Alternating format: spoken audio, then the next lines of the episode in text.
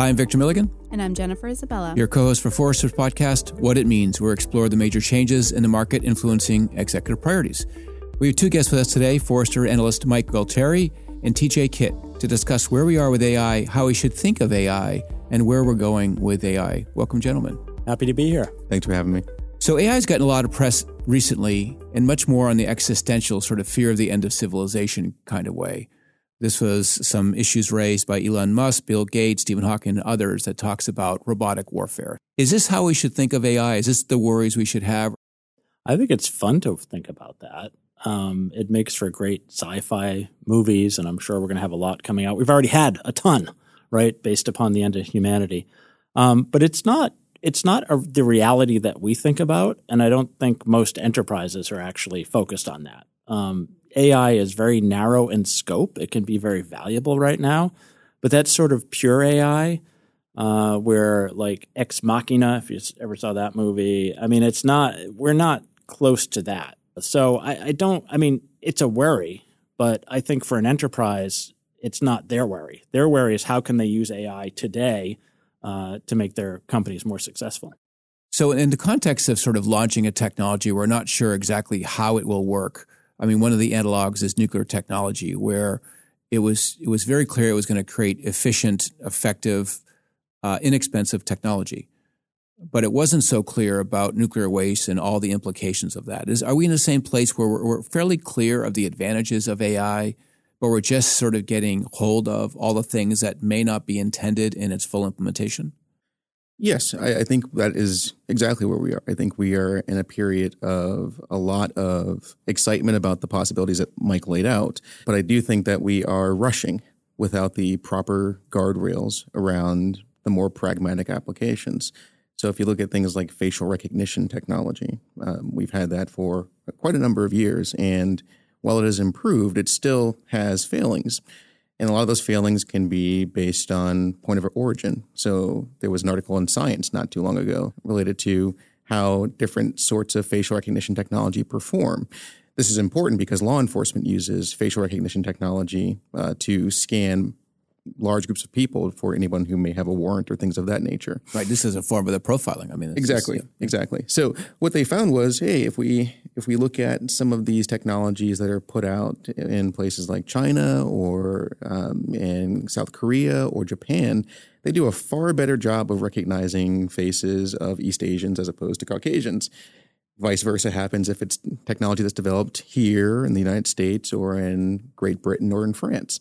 And when we look across all these um, you know, kind of technologies or, or uh, purveyors of these technologies, what we see is that they all do a pretty poor job of recognizing the face of African Americans.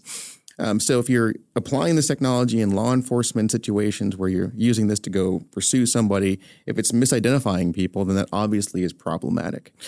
And a lot of that can be, again, you know, attributed to some of the unintended you know, kind of consequences of developing these technologies and how these technologies are developed. So I think there is a need in the marketplace to at least take one step back and say, do we have the appropriate teams?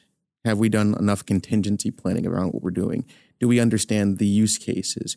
Do we understand the environment in which they'll be deployed, the context in which they'll be deployed, so that they can appropriately plan for and think through how these things will then affect your everyday average human being? And I think that's the real issue here, not whether Skynet will become self aware and blow up most of civilization. That example that TJ just gave, you know, the facial recognition of, you know, really what he's talking about is accuracy and AI isn't just about facial recognition, right? It's about voice recognition, it's about predictive models, predicting other things and making decisions. So, accuracy of AI is not absolute, right? It's always based upon a probability. So, so, so this is a concern that all enterprises. How do I know that I have enough accuracy without some of the unintended consequences? So the underlying premise of AI is algorithmic. I mean, it's either sort of pattern matching, or I think uh, TJ said earlier, sort of based upon inference. So, how much of this is sort of a design question? Is that part of it, which is the idea that uh, the nature of the designer will dictate the nature of the algorithm, which will dictate its probability or accuracy? I, I, I th- well, yes, but it's the nature of the data that's used, right? So there's training data that's used. Okay. And so ultimately, the designer or the AI engineer, they make a decision about what training data to use. And that training data, that's how the machine's going to learn. So, if, just to kind of elaborate on Mike's example, so if you were to take, um, and I'll speak generally about our industry, the tech industry. So, if you were to take your typical tech company, um, which I think all studies have shown aren't necessarily highly diverse in terms of their workforce, and you were to plug in the badge pictures of every individual that works in that company as your training data for, say, an image labeler um, or a facial recognition system. What you produce by doing that is, you know, to your point, um, that bias because the company is undifferentiated in terms of the types of people that work for it. Therefore, what the system then recognizes as a person versus all other types of you know, entities on this planet becomes skewed based on what it's been exposed to time over time. So let's just let me back up. What are the different forms of AI that the listener should be paying attention to? And so what's the most likely either current implementation of it's already in place, just in a lighter form, if you will, and what you'd expect to see over the next two years in different industries? Yeah. So, I, I mean, I think the best way to think about AI is there's two types of AI there's pure AI and there's pragmatic AI. So, pure AI is the sci fi stuff. That, that isn't what we're talking that, that, That's something that can mimic fully human intelligence. Um, and there was actually, a, and that's not what we're talking about. We should be talking about pragmatic AI. But there was a study done recently. It was it was published in May. It was an academic journal, um, and they they surveyed AI researchers and they said, "Hey, when do you think we will have pure AI?" They said, hundred years from now, there's a seventy five percent chance that we will have pure AI. I don't know. That's not that long, really. I mean, I, I won't be here to see it, to see that 20, uh, 75% chance. Um, but that that's the pure AI. So there's researchers still working on that. And the interesting part about that is that if you're out there and you're thinking about AI, I suspect that's carrying the lion's share of the press. I mean, that's the stuff people are talking about because it's interesting, it's sexy, it's frightening, and that type of well, thing. Well, it's also it also ties into the other thing that we haven't talked about: well, job loss in AI yeah. as well. And and the same survey asked them a bunch of like human tasks, like how long will it take. But if you're here today in an enterprise, um, that's not the stuff you should worry about. You know, so that and, and what you should worry about is pragmatic AI. AI isn't one technology, it's comprised of multiple technologies that can be used together or in part. And, and we've identified nine of them. Nine of them are some of them are pure technologies, some of them are sort of use cases for that technology. So deep learning is one of them. Um, and deep learning is an underlying technology that uses neural networks. It's often used for image and voice recognition. There's machine learning, which is used to create predictive models, which is very powerful for an enterprise. I mean, that's look, machine learning. If you're an enterprise, that's the number one AI technology you should be looking at uh, to to make outcomes. Um, you've got speech recognition, which we've talked about. You've got image anal- image and video analysis. So it's computer vision. Uh, so that's another one. Um, another one is sensory perception, right? Because if you think of intelligence, you ever watch that Star Trek episode? It's just like a brain in a tank. Yes, I did. It's like, um, and and they don't really have a body, but they had to be able to sense, right, to be intelligent. Otherwise, they'd never be on the show. yeah, they couldn't make it to the show. So sensory, so sensory perception. Um, there's also natural language uh, understanding. So speech recognition is one thing. That's understanding the word. That's understand the words versus the, words, the context or semantic context. understanding. So, so that's another one of the technologies. Um, there's also NLG, which is natural language generation, right? So once you understand the words, how do you respond? Mm. And uh, robotics. How can you make things move um, in a factory? I mean, there's lots of cases for robotics as well. So those are really the building block technologies of AI.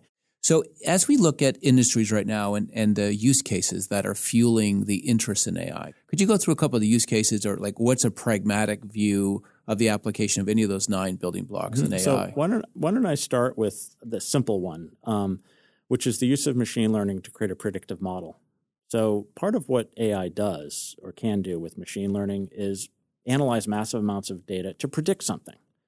So if you think about Netflix and the recommendation engine or any recommendation engine, it's analyzing massive amounts of information and it's creating a model to say, I think Victor wants to watch this next, right? So that's a machine learning model that's predicting something.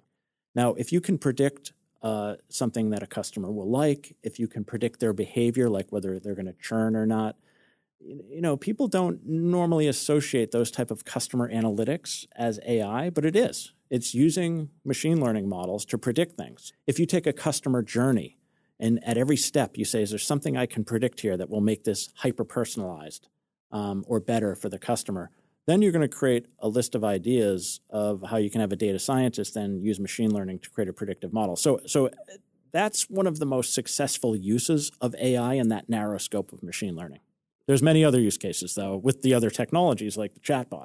Yeah, and to your point, it's interesting. You mentioned the Netflix or the ability to predict churn, which is that has been a fundamental building block of the telecom and media market for a decade plus, yes. which is the ability to understand different customer behaviors and what that might portend. I think some of the other things that we haven't um, addressed are things like um, decision assistance. So I am trying to make an informed decision on which way to move, you know, to go this way or to go that way. The question is, do I have enough insight into what all of the possibilities are in the landscape to help me make a wise decision? So where you you begin to see you know, some of these technologies also applied, um, especially especially in cases like healthcare. You know, so that's kind of where IBM would like Watson to be. Is I am trying to make a decision on or a diagnosis of what this patient has. Here are all of the inputs, but I am, you know, I may have 30 years of experience in medicine, but I am not encyclopedic. So can I feed the information into a machine and let the machine think through based on its access to the large corpus of information that's available on um, issues in this particular type of uh, field? Maybe it's oncology um, to help me understand whether I am on the right track. So I think that's another you know kind of big area which base is based on kind of a lot of that Mike was just talking about in terms of you know predictive modeling, but then also moving into some you know kind of broader areas around you know how the machine makes inferences based on what you feed it through natural language understanding, and then its ability to read um, across a bunch of different data sources to then formulate some sense of you know here are the possible or the potential outcomes you know, based on this this background that you provided me.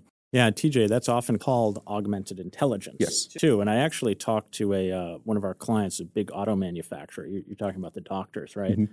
But they're trying to keep the production line going, right? Right, and and complex machines, thousands of pages of manuals, same thing, right? And so you see some of that stuff also kind of pop up in, um, you know, or has a potential to pop up in areas like fleet management and assistance to um, your field force. So if you think about a, a, large shipper like a UPS or a FedEx, um, where should this where should the driver of the truck go first based on traffic patterns based on where he is based on where all successive um, deliveries need to go yeah, it seems like one of the common threads here is that sort of the mixture of big data. What do I do with all of this data? Because humans simply can't process that volume at a workable speed to make a business decision. So there's a problem of just density or mass. And then there's a problem of where does the data sit and how to make, you know, how to make decisions in a process or journey, as you described, Mike. Is part of AI sort of remedying the natural evolution of big data, which is now that I have oh, yeah. it, how do I convert yeah, it? Yeah, no, great point. I mean, I, I think, uh, you know, a prerequisite to doing any of this AI stuff is to have data, right? It all it all works with data, so it's a it's a prerequisite. So if an if an enterprise doesn't have sort of their big data house in order, you know you're going to have trouble starting that. But it, and it is a very natural. When we had the big data, um, you know, when big data was a big thing in the 20, 2015 timeframe, uh, this is a very natural extension because the big data phenomenon was about we've got all this data, there's so much value. What are we going to do with it? AI is the answer. Yeah, it explains sort of why it took hold in telecom, which just creates an enormous amount of data. And I suspect that as we look at banking as it tries to convert its wealth of transactional data and insurance, which is now through IoT about to take on a whole new wave of data, that AI is going to be an essential how it's implemented is a separate question, but it's going to be a central part to being able to convert what is or could be high value data. Yeah, and I think TJ makes a great you know the great example of like the logistics example you gave because that's not sort of the sexy AI application that you hear in the in the general media, but it has millions of dollars in implications, right? If you can do it right. So I actually want to come back to something that we mentioned a little bit earlier about using artificial intelligence to wrangle and corral your existing data assets and make use of them. And it actually ties in very nicely with the point that we were making about logistics as a sound application of artificial intelligence. And that's because they're, at least kind of from my perspective, um, less of a human risk, if you will, in terms of using your data that you have in that fashion. And the reason why I say that is if I am just using my existing data to make decisions about the turns a truck should take, I am not introducing you know, kind of the four elements that I think a lot of companies should be thinking through when they're trying to apply these technologies. Will this thing create bad press? Will this thing lose us customers? Will this thing get us sued by our customers? And will this thing get us um, fined or sanctioned by some regulating body? And that's because I, as an internal developer trying to apply these technologies, don't have to concern myself with what we were talking about earlier. Do I have a representative body of, of information about people? Am I going to inadvertently or accidentally exclude people based on you know just my limited understanding of what the world actually is? I am focusing on a specific business problem that's internal to us and solving for that problem. I think where companies get into trouble when trying to figure out how best to use all the data that they hold closely in more general terms is that they can sometimes fall victim to the biases that they have within their own data. And those biases, when you know, kind of hard coded into these intelligence um, or these artificial intelligence um, systems, can create the issues that I think that we've been kind of talking about so I think there is something you know to be said about using AI as a way of corralling your big data assets. But from, think, an, from an internal operational standpoint first, right. because the outbound risks are limited. I mean, right. not that P and L is a small risk, but it's it's a it's a risk that you own, if you will. Yes, it's a it's a it's a more understood risk, yeah. which I think is kind of the what we want to come back to. It's do I understand all the implications of a driver taking a left or taking a right versus do I understand all the implications of applying a facial recognition technology to some service offering that we want to provide to our customers. So, between the world of sort of risk to the customer world, risk to the population, and internal risk, chatbots have caught a lot of people's imagination as a way to, to garner significant efficiencies, mm-hmm. but it has a very meaningful impact to customer experience. So, where are we in a chatbot as it relates to AI and as it relates to a, a, a rational evolution? Well, I mean, I think there's there are several issues related to this. So there's there are the the interfaces themselves. You know, so here is the thing that I interact with, whether it is from Facebook or for some other party that's providing the the the, um, the interface. Then there are the underlying technologies that support it. So who's going to provide for us our natural language understanding? Who is going to be able to provide our natural language narration to talk back to the customer? And so it's it's really a matter of how do we cobble together you know separate pieces of technology to make this work. I think what we've found is that we'll take for instance you know kind of the exuberance people had for developing on Facebook. Facebook has a limited number of things that they can provide to their customers, and so when the platform was first rolled out and people first started using it, the conversations that their clients could have with these bots were fairly rudimentary because Facebook wasn't providing all of these things necessary to complete the business process that you had intended to occur inside of this um, this chatbot that you had placed inside of Facebook Messenger. So I think there is a um, a sort of a kind of a slow reckoning, a slow dawning on the business world as to where there is significant you know, kind of energy and interest from the customers in terms of interacting with these bots and then where that energy and interest aligns with the actual capabilities of the technology and the integrations between different types of technology that Mike was describing in order to make the bots really useful and usable for customers. So, Mike, I want to go back to a, a point you had made that you know one of the prerequisites for AI is is having the data, um, but one of the other prerequisites I imagine would be the skills in which to program or work with the technology. So, can you talk a little bit about whether there's a skills shortage or where we are today from a skills perspective? Sure. Yeah. I mean, it depends. So, there's some AI technologies that are easy, mm-hmm. that are that are done for you. So, they're, they're we call them AI APIs. So, if you want to do speech recognition, uh, you can call an API at Google, Microsoft, Amazon. Mm-hmm. If you want to do a conversational uh, you can call an API. So no data scientist, no AI engineering. Uh, it's it's been done for you. There's others though, like machine learning specifically or deep learning, where typically you would say that's a data scientist. There's a new term, sort of AI engineer, emerging mm. as well. Is there a shortage? Mm, not the way people think there is. Mm. It's popular to say, oh, there's a shortage, they're unicorns. And that's because people are looking for too much in a data scientist. They're saying, oh, data scientist is rare because they have to know statistics, they have to know machine learning, um, and they have to be able to build models and, and use some of the tools. But they also say that data scientists have to understand the domain, and that's why they say they're unicorns. The reason why people think they need a data scientist for those, you know, that they, they have to have the domain mm-hmm. knowledge is because the data scientist has to come up with the ideas for what the machine learning model could do. But you don't need the data scientist to actually do that. Any business person who understands their business, who knows how to walk through, a whiteboard a business process or whiteboard a customer journey, they can do it, mm-hmm. right? The way they do it is they just say, is there something I could predict here? But that's not enough. The other roadblock that the data scientist might run into is knowing what data sources are relevant or might be relevant. So the next skill is, oh, where are all those data sources? How can I get those data sources? A newly hired data scientist, they don't know that portfolio. It's a scavenger what, hunt at that point in time. They, right, right. So what you do is you hire a scavenger. Yeah. You hire, and they call them data engineers. They usually it's a much better name. Right. and it's someone who's been in the organization for a long time and they know where this data is and they they they get the data, they hand it to the data scientists on a silver platter. So so yes, there's a shortage, but there doesn't have to be, you know, for, for a smart company. So as this conversation started, we started with pure AI, which dealt with the existential end of civilization, beginning of civilization, post singularity, whatever it might be. We move towards pragmatic AI and nine building blocks of sort of technologies. But as we've talked, this feels like more of a way of thinking, a way of designing something. Is that fair?